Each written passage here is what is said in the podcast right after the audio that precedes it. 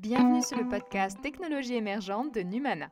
Ce podcast vous est présenté par Bell, dont la raison d'être est de transformer la façon dont les gens communiquent entre eux et avec le reste du monde.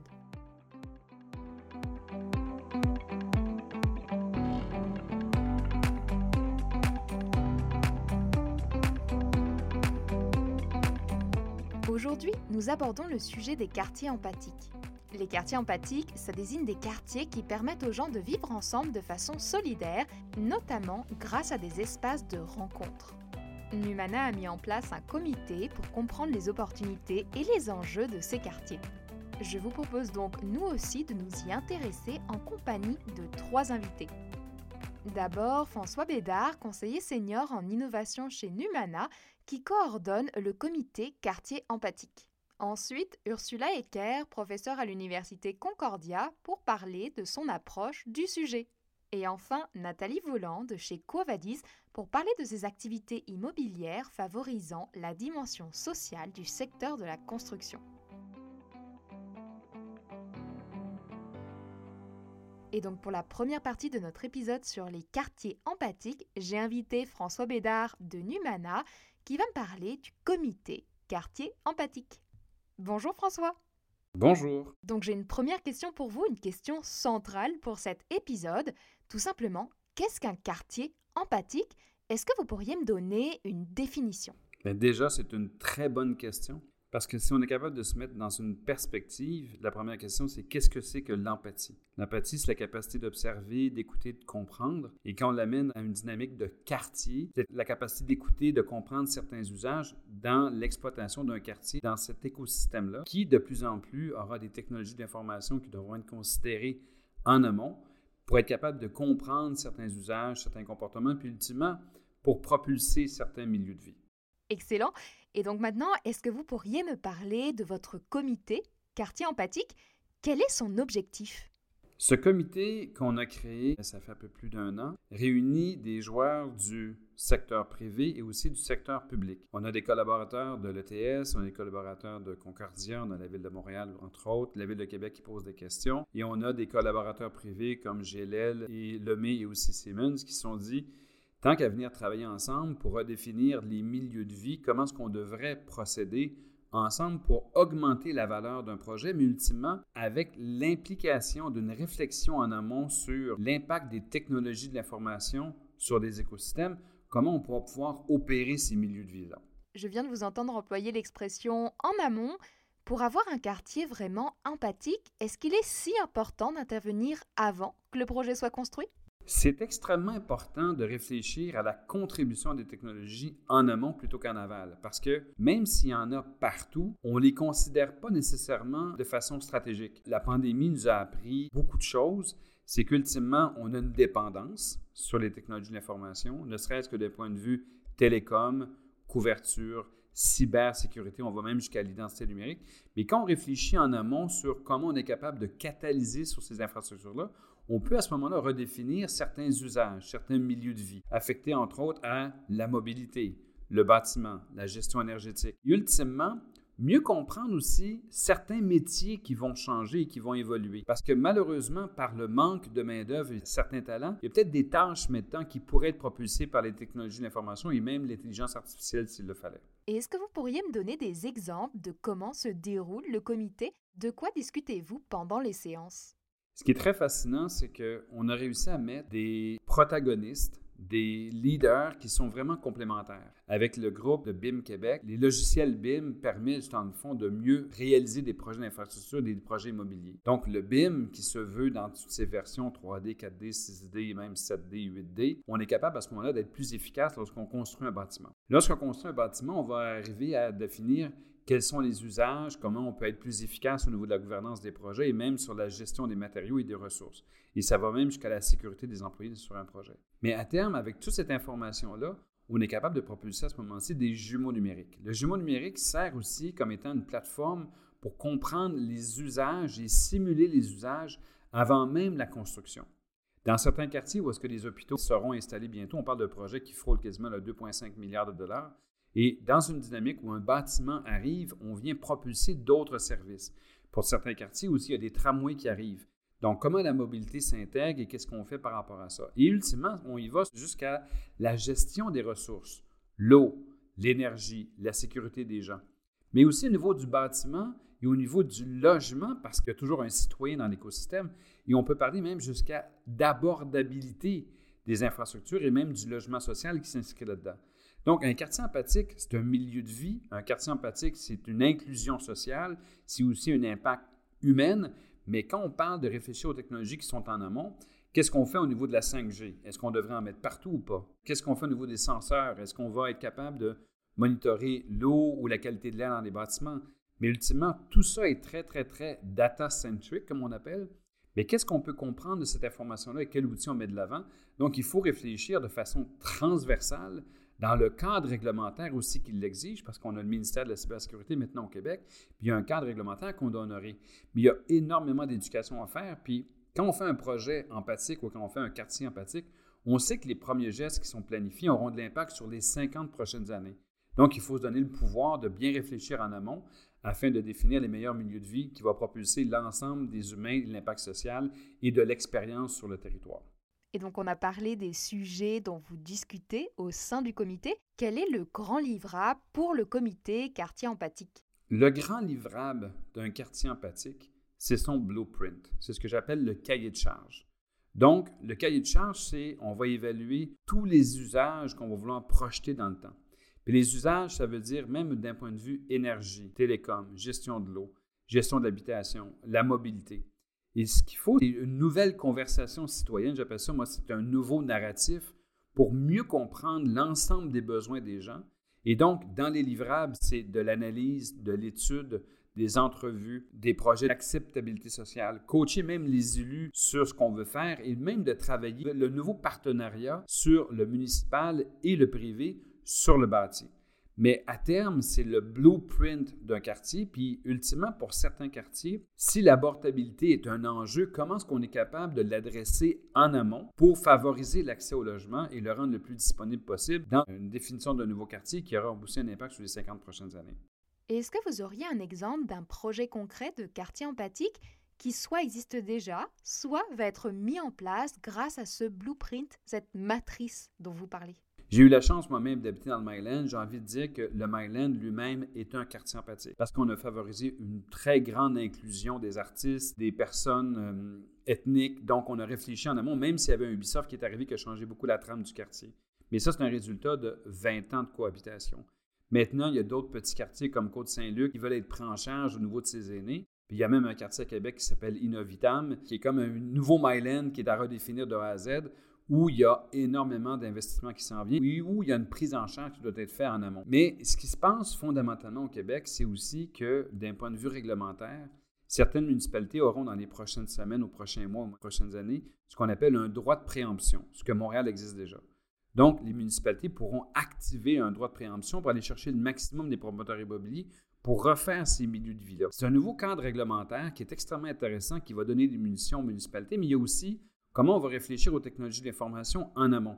Parce qu'il y a aussi un cadre réglementaire qui s'en vient avec les données et le ministère de la Cybersécurité est aussi là pour le rappeler parce qu'il y a des lois qui ont été votées l'année dernière, la loi quatre-vingt-quinze, la loi vingt-cinq et la loi six qui a créé le ministère, qui va demander une imputabilité opérationnelle pour les municipalités dans laquelle les technologies doivent être considérées en amont. Et quand on parle d'imputabilité, on parle de protéger aussi les infrastructures critiques. Donc, infrastructures critiques aujourd'hui au Québec, c'est surtout son transport, l'énergie, la gestion de l'eau. Mais ultimement, comment est-ce qu'on est capable d'être plus efficace et protéger ce territoire-là? Et le Québec fait figure pionnier en ce moment parce que ça n'existe pas même au Canada. Il n'y a pas d'autres ministères dans les autres provinces. Et même en Europe, il y a beaucoup de standards, mais il n'y a personne qui a vraiment un ministère de la cybersécurité. Mais en l'amenant au bâtiment et au territoire, maintenant, il y a une nouvelle dynamique qui est extrêmement intéressante, mais qui doit être vraiment bien planifiée en amont, en amenant autour de la table l'ensemble des parties prenantes, public et privé. Vous avez parlé d'intégration et si j'ai bien compris, le lien social, c'est extrêmement important dans ces quartiers empathiques. Pour illustrer votre propos, est-ce que vous pourriez me donner quelques exemples concrets démontrant ce lien social favorisé par les quartiers empathiques? C'est une question qui est très pertinente parce que c'est le mariage de l'art et de la science en même temps. C'est des démarches vraiment sociologiques et anthropologiques. J'ai la chance d'habiter à côté du campus Mille à Montréal, et où, justement, dans un effet de gentrification, il faut être à l'écoute des quartiers avoisinants. Ça demande beaucoup d'humilité, ça demande beaucoup d'écoute, Puis donc, ça peut créer des chocs parce que ça a un impact sur l'abordabilité des logements. Puis ultimement, qu'est-ce qu'on est capable de faire pour protéger des gens? C'est aussi des projets qui sont des précédents, dans le sens que même si on a une forme de réglementation et qu'on ne veut pas refaire un autre Griffintown, il faut redéfinir ces cadres-là. On est au tout début de ces projets-là et en ce moment, on se rend compte que même au Québec, on est en avance dans ce questionnement-là, parce que même si à l'international, on parlait de bâtiments responsables et de villes responsables, maintenant, c'est des bâtiments et des quartiers à vocation sociale et humaine. On est au tout début. Certaines villes, comme au Danemark, où est-ce qu'on encourage l'empathie, ça fait partie des valeurs, mais c'est aussi un choc culturel qui est exigé. Mais ultimement, comment est-ce qu'on l'amène? On est au tout début des balbutiements. Il y a des gens qui réalisent aujourd'hui que par une démarche empathique, on fait plus d'inclusion sociale avec une démarche humaine. Souvent, on va dire en innovation, les deux mots-clés maintenant, c'est de l'innovation inversée.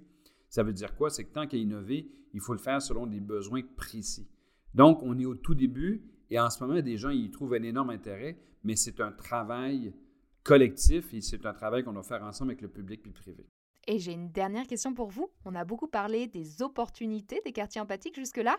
Est-ce que vous voyez aussi des enjeux liés aux quartiers empathiques? Le principal enjeu, et la question est très pertinente, c'est de mettre ensemble des visions communes avec des parties prenantes qui peuvent avoir des agendas qui sont très, très, très différents.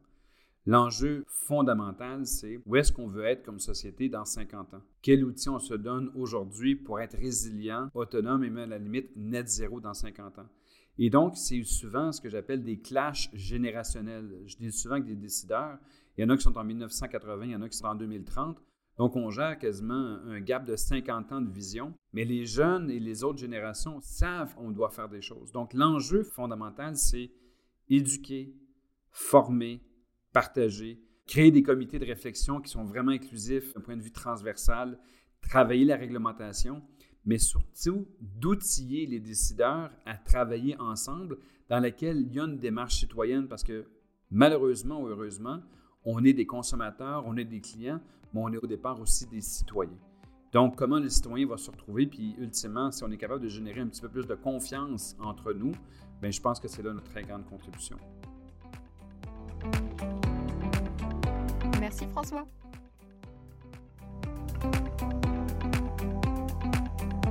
Avec François Bédard, nous sommes revenus sur les opportunités et les enjeux des quartiers empathiques.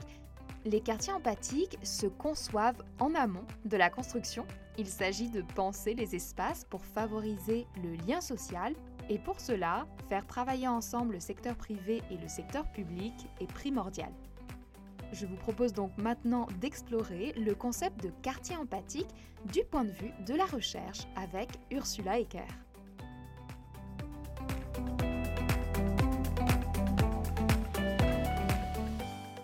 Pour la partie recherche de cet épisode, nous accueillons donc Ursula Eicker. Bonjour Ursula. Bonjour. Ursula est professeure-chercheure à l'Université Concordia et elle détient la chaire d'excellence en recherche du Canada sur les communautés et les villes intelligentes, durables et résilientes. Cette partie sera en anglais car Ursula est anglophone. So Ursula, we will switch to English now. First, can you explain to me in short what is for you an empathic neighborhood? Well, an empathic neighborhood is a neighborhood where people communicate, where they have spaces to meet, where they have a very livable environment. But also it's not just about the current generation, it's a neighborhood where we also already think of next generations. So where the infrastructure, the buildings, mobility are sustainable and don't cause any carbon emissions. So the neighborhood will stay sustainable and empathic for the generations to come. So now that we explain what is an empathic neighborhood, can you explain to me what is the focus of your research? What are you studying? I'm leading a large team of engineers that study all aspects of sustainability, mainly with a focus on how to transform our cities to zero carbon communities. That means we look at building efficiency, renewable integration, sustainable mobility options, but also at green spaces and biodiversity in our cities, because, of course, it's not only technology that makes cities livable. It's very much about the people and how they can interact in a neighborhood. And I would like to ask you a question to link empathic neighborhood and your area of study. Empathic neighborhood, is it a part of what you are studying? Yes, because we can only achieve a transition of today's unsustainable ways of operating if we make our neighborhoods very livable and where people can care for each other. And as I said, I mean, we need to change our thinking of not just caring always about ourselves, but also of the future generations. So that's why the zero carbon part is so important, because we have to deal with climate change now to make our neighborhoods empathic also for the future. And from your point of view as a researcher, can you tell me if empathic neighborhoods already exist or if it's a dream that we're chasing? Well, there are examples around the world where cities have tried to make the neighborhoods more livable. It often involves to pedestrianize the neighborhood because cars are very disruptive and even dangerous to have your children play on the streets. So very often empathic neighborhoods have a, a very pedestrian-friendly street layout. And in addition, there's mostly a greening has happened in these neighborhoods. So instead of car-riddled streets, you now have linear parks and spaces where people can meet. So these examples exist around the world, whether it's in Barcelona or in some Scandinavian countries, more so in Europe, I would say, than in the North American context. Okay, so you mentioned Europe. Do we have any empathic neighborhoods in Quebec? Again, I don't think we have fully empathic neighborhood in most places, I would say. So in Quebec, in Montreal, there are green neighborhoods. There has been an attempt to improve these green alleys, for example, Les Ruelles Vertes. That's a very nice way of allowing people to communicate better, to bring in some green space into the cities and make the neighborhood much more socially interactive. But the full spectrum of what I understand under an empathic neighborhood, that is, fully sustainable infrastructure, is hard to find here in Quebec. So I know that for researchers, words count, as researchers think about our approach to things through words. For you, does the expression empathic neighborhood make sense? It makes sense because it has the human side in the terminology. If you just talk about smart cities, which was very much en vogue for quite a while, it's very much about technology. You immediately think of sensors and smart services. The advantage of using a terminology like empathic neighborhoods is that people are under focus, and that's what we want to have. We don't want to have technology just for its own sake. We want to have a livable neighborhood where today's and future generations can thrive. Can you talk a little more about the connection or disconnection between empathic neighborhoods and sustainable neighborhoods? What are the similarities? What are the differences? Empathic neighborhoods deal with values because empathy means feeling and putting yourself into somebody else's position. So in a way, if you care for other people, you are much more likely to also care for your children and for future generations, and to ensure that the way you live in your neighborhood is more sustainable than today, because it needs a change in behavior. It just needs less private car usage, less waste of resources, more closed loops, a more circular economy. So it involves each of us. And of course, also the political boundary conditions. So it's a broad term, but it has the people in the focus of attention. I think that's important because without these value settings, we never get to a sustainable neighborhood. So you said previously that there was no such a thing as a perfect example of empathic neighborhood. What are the challenges that explain that we did not achieve a perfect empathic neighborhood yet? We're still pretty steeped in a car culture, I would say, and it's hard to change these habits that have grown over decades. And we also haven't cared much about where our energy comes from. Here in Quebec, it was easy because we have so much hydroelectricity, so it seemed all fine. But now that we have to electrify the complete transport sector and most of the building, heating, and even the industry, there will be a shortage of such green electricity for the first time in decades. So it involves very heavy investment in our infrastructure, in the retrofit of our buildings, in a change to public transport infrastructure. So we need to put the resources to make it happen. And it involves not just change of individual habits. It really involves a change of infrastructure and how we operate our urban systems. And according to you, what do we need to overcome the challenges of empathic neighborhoods? I would say we first of all need a clear strategy of how we finance and implement the transition, because we can't leave it up to individuals to spend the money to retrofit their homes and change to a transit system or to get away from their individual cars if there's no infrastructure, no metro close by. So we need this very strategic way of saying if we want to achieve sustainable operation, we need to invest very heavily at the beginning, but this will all pay back because we then save a lot of energy, uh, we have much cleaner air, we improve the situation drastically, and we achieve what we need to achieve to prevent um, the climate crisis. And while we are doing these investments and getting away from private car usage, our neighborhoods will become much more walkable, we will have more green spaces, and we will have all these beautiful public spaces that offer the options of becoming empathic and meeting your neighbors and caring for each other. So you are a professor, a researcher.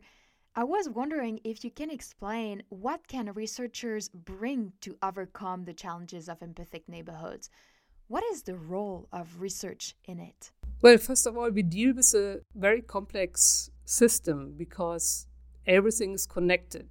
In a city, in a neighborhood, if we change one little piece of making a neighborhood more walkable, we immediately affect a whole bunch of, of other aspects. And researchers are good of thinking in systems and seeing how waste can be transformed to energy, how we can recover heat from processes. So we have this sort of ability and also the time it needs to, to think through complex processes. And we have a much more long-term vision than typically a company would have, or even a politician who needs to get re-elected. So we can really figure out what it means to come from these politically agreed pledges. We all want to become more sustainable, to real action in the district, what the role of technology is, what the role of social structures are, how to involve the people who live in the neighborhood. We can think through all this on a mid to long-term time scale. And I think that's the real benefit of, of researchers who are not dependent on short-term return on investments. And I have a last question for you, linked to the previous one. I know that you participated in Numana's committee led by François Bédard. What was your contribution to this committee? Well, together with a quite broad set of stakeholders, we try to figure out what the criteria are for empathic neighborhoods, because we don't want to just talk about it, we want to build it and we want to monitor progress. So we need to know and agree upon the criteria of what means an empathic neighborhoods for all these different stakeholders, the citizens, the industry, the, the city itself. They all have different ambitions, different interests, and I think my role and my contribution in this definition of this matrix of different indicators was to show which ones are more important and how do they relate to each other.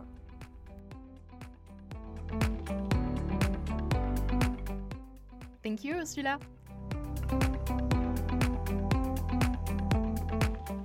Avec Ursula Eicker, nous sommes revenus sur le rôle de la recherche pour la construction des quartiers empathiques. Il existe quelques exemples de quartiers empathiques, mais ils sont imparfaits. Pour réussir à les instaurer de façon durable, il faudra donc changer de paradigme, grâce notamment à l'instauration de politiques publiques qui privilégient les constructions favorisant le lien social. Pour comprendre les enjeux des quartiers empathiques du point de vue de l'industrie, je vous propose donc maintenant de rencontrer Nathalie Voland.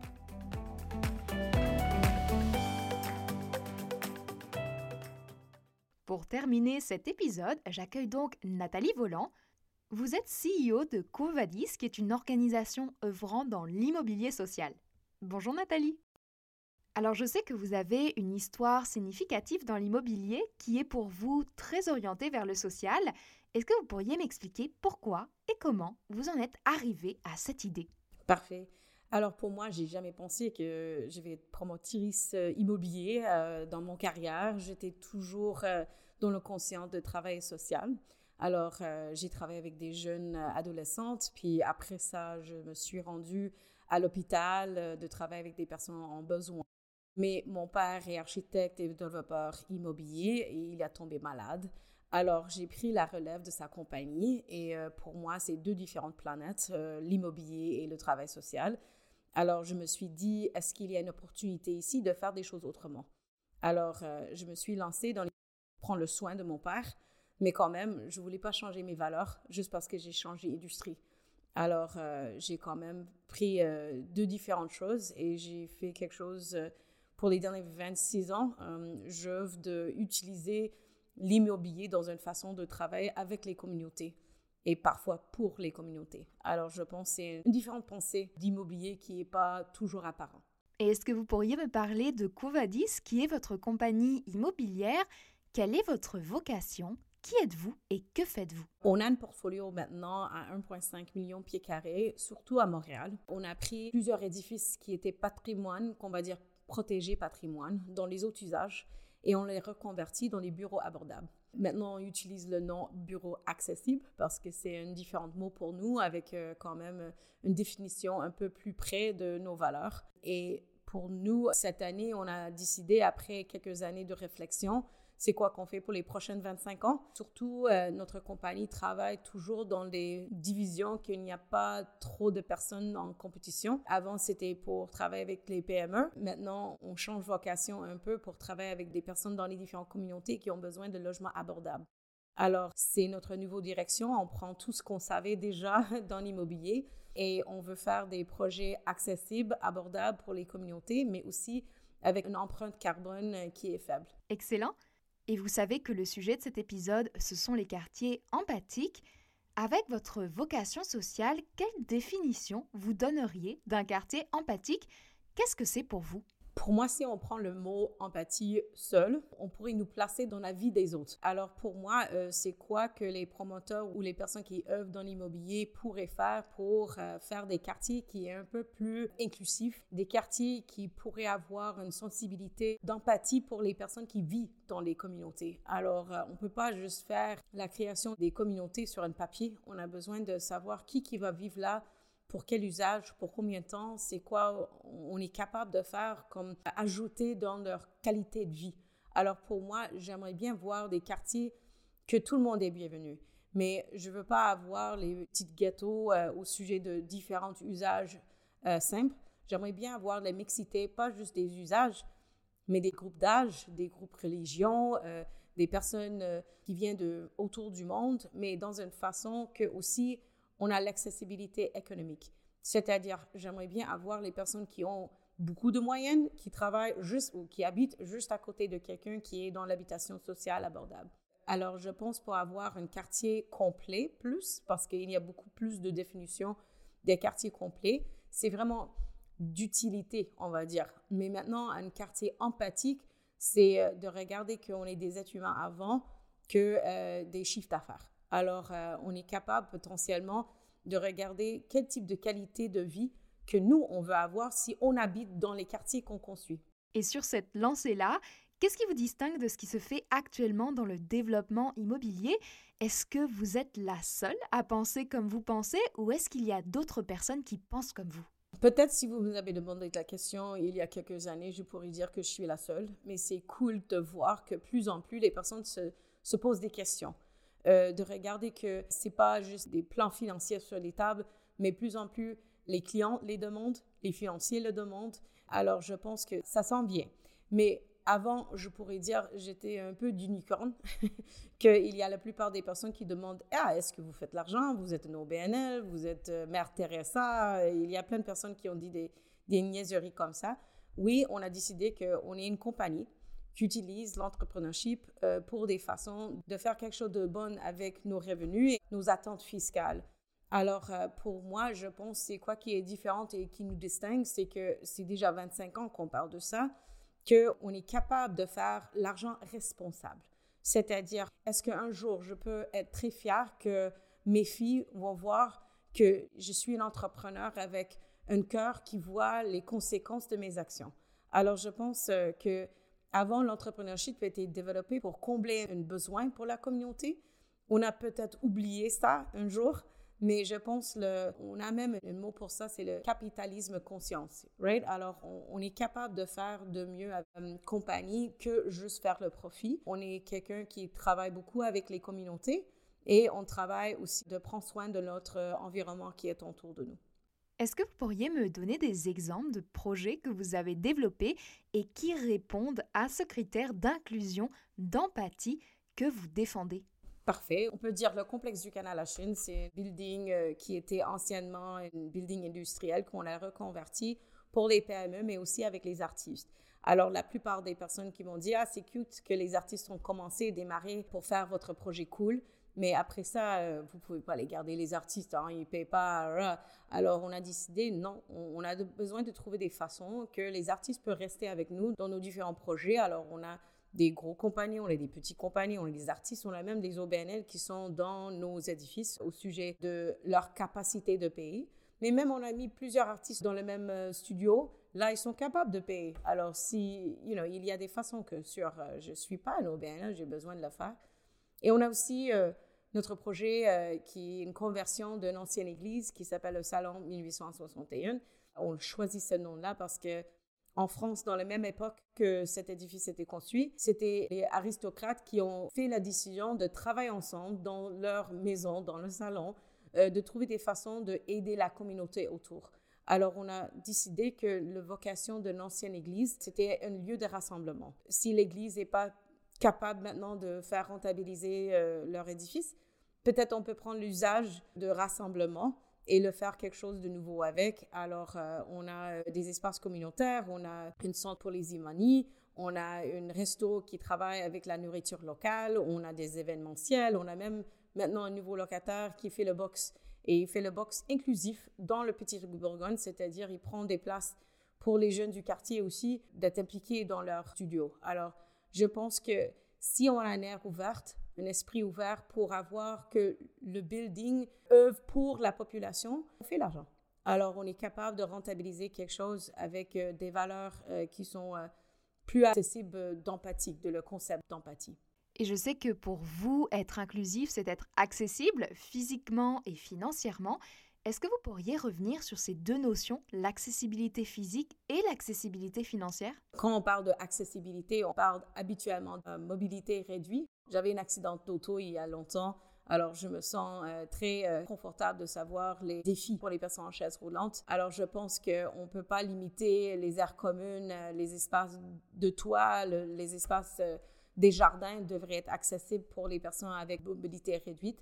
Mais euh, si on parle d'accessibilité, on a besoin aussi de regarder que les personnes euh, qui ont moins d'argent ont parfois moins d'accessibilité pour les logements de bonne qualité. Et j'aimerais bien que Quo Vadis, pour les prochaines quelques années, vont regarder ce défi dans une façon de dire qu'avec des sommes peut-être euh, moins importantes, on a la capacité aussi de livrer quelque chose avec le respect pour l'être humain. Et j'aimerais bien aussi avoir une opportunité pour les personnes à l'intergénérationnel d'avoir les relations ensemble. Pour moi, j'aime aussi que mes enfants aient été élevés euh, par des personnes des différentes couleurs, des différentes religions, les différents groupes d'économie, parce qu'on on était tous les êtres humains. Alors, j'aimerais bien voir les enfants qui jouent avec n'importe quelle personne qui est leur voisin, qui regardent le, le humain avant qu'on regarde nos moyennes. Quo Vadis est reconnu pour avoir mis en place un modèle d'affaires particulier, innovant Est-ce que vous pourriez m'en parler?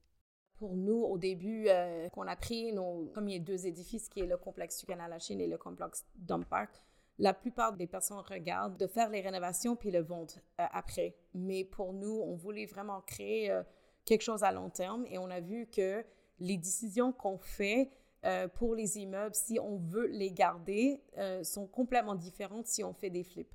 Et euh, même la qualité de matériel, de la tuyauterie, like, des choses complètement stupides qu'on ne voit pas. Mais si je vais garder l'édifice à vingt-cinq ans, exemple, euh, je vais choisir un, un tuyau qui est de bonne qualité, qui regarde au sujet de l'économie circulaire, les, les, les décisions comme ça. On a des liens avec les communautés et la plupart de nos locataires restent avec nous. On a quarante pour cent de nos locataires qui ont agrandi avec nous, qui ont pris plus d'espace. Alors, euh, on est quand même un peu comme un incubateur. Et là, ils nous envoient leurs amis, leurs compagnies, euh, proches, n'importe quoi. Ils savent que si vous faites une référence euh, pour nous louer des espaces, que les gens vont être respectés et qu'ils vont avoir une bonne qualité de bureau. Mais je pense que pour nous aussi, dans le long terme, les nouveaux projets de condos, on ne veut pas juste construire et les vendre immédiatement. On aimerait bien que... Euh, il va avoir une bonne euh, racine dans la communauté avant que, qu'on part, you know. Alors, c'est, c'est sûr et certain, c'est un modèle d'affaires un peu plus long terme. Et quand euh, on, on a des, euh, des visions plus long terme, euh, on, on fait des autres choix. Je pense que ça va être beaucoup plus difficile pour les personnes qui construisent, qui veulent le vendre et ont besoin de regarder un autre modèle d'affaires qui est différent. C'est pas à dire que c'est, c'est bête de, d'avoir les deux, mais on a besoin pour une communauté euh, inclusive, on a besoin les deux. You know, euh, parce que je veux non plus que les personnes euh, qui ont plus de moyens ne se sentent pas acceptées. Si on parle d'inclusivité, on a besoin d'inclusivité de tout le monde. On peut faire une valeur ajoutée, d'avoir une communauté qui travaille tout ensemble, qu'on dit que tout le monde est bienvenu. Lorsque vous construisez des édifices, je sais que vous faites beaucoup appel aux communautés locales, notamment les entreprises en bâtiment. Est-ce que vous pourriez m'expliquer pourquoi ? Pour moi, au début, euh, quand j'étais travailleuse sociale, j'ai vu que l'embauche euh, locale, ça aide les problèmes sociaux beaucoup plus que les programmes sociaux.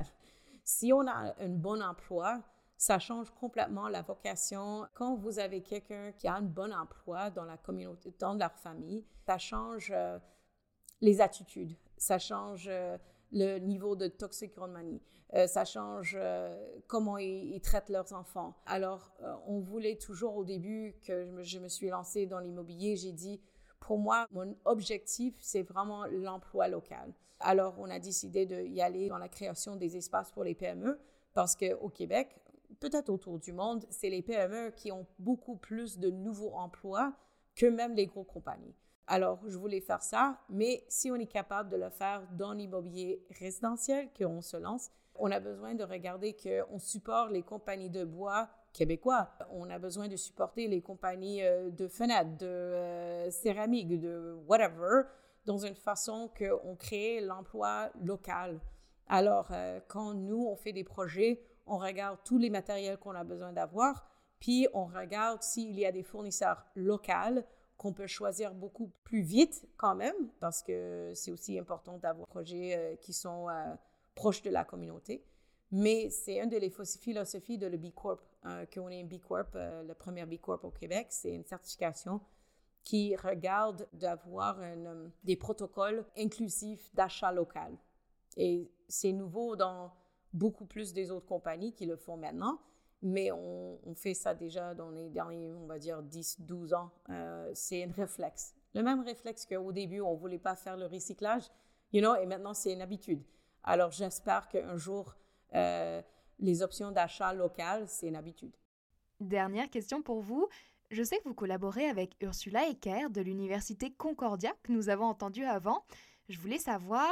Quelle est la plus-value pour un promoteur immobilier de collaborer avec des chercheurs? Pour moi, c'est, c'est un cadeau parce qu'à l'intérieur de notre compagnie, je n'ai pas les moyens d'avoir mon recherche et développement propre à moi. Mais quand même, je le vois aussi qu'il y a une opportunité manquée par les universités, qu'il y a tellement de recherche et développement qui est fait, qui n'est pas déjà immédiatement impliqué dans le marché tel quel. Alors là, euh, les chercheurs ont, ont beaucoup des options si on parle de carbone neutralité, euh, sauf les promoteurs ne savent pas. Et euh, un des gros défis euh, pour euh, construire de carboneutralité, c'est le manque de know-how. On ne sait pas comment le faire, les promoteurs. C'est trop difficile de le trouver, on n'a pas le temps, on a, on, il y a toutes les excuses. Hein. Mais euh, je pense que c'est un mariage extrêmement imp- intéressant et important de prendre les recherches des universités et les impliquer dans des projets locaux là pour euh, regarder qu'on est capable de faire un grand euh, pas pour euh, réduire l'empreinte carbone dans l'immobilier. Quand même, trente-huit pour cent de notre G E S est associé à les édifices. Alors, euh, l'équipe de Ursula Eicker euh, dans le Next Generation Cities euh, me donne vraiment des cadeaux parce que leurs chercheurs travaillent à quotidienne sur mes projets. Et après ça, ils me disent c'est quoi j'ai besoin de faire, comment je peux les faire, où je vais acheter quelque chose. I mean, c'est, c'est comme une clé en main. C'est, c'est, c'est génial au sujet de euh, comment on peut faire euh, accélérer euh, la transition écologique pour les promoteurs. Excellent. Merci beaucoup, Nathalie. Suite aux témoignages que nous avons écoutés, il apparaît que les quartiers empathiques sont des quartiers où le lien social est fort. Pour être fonctionnels, ils doivent être constitués d'abord de logements à loyer modéré afin de favoriser la mixité sociale, et ensuite des lieux de rencontre comme des parcs ou des espaces culturels. Les enjeux sont encore cependant nombreux, et il faudra donc repenser nos façons de faire et de vivre pour parvenir à créer des quartiers parfaitement empathiques.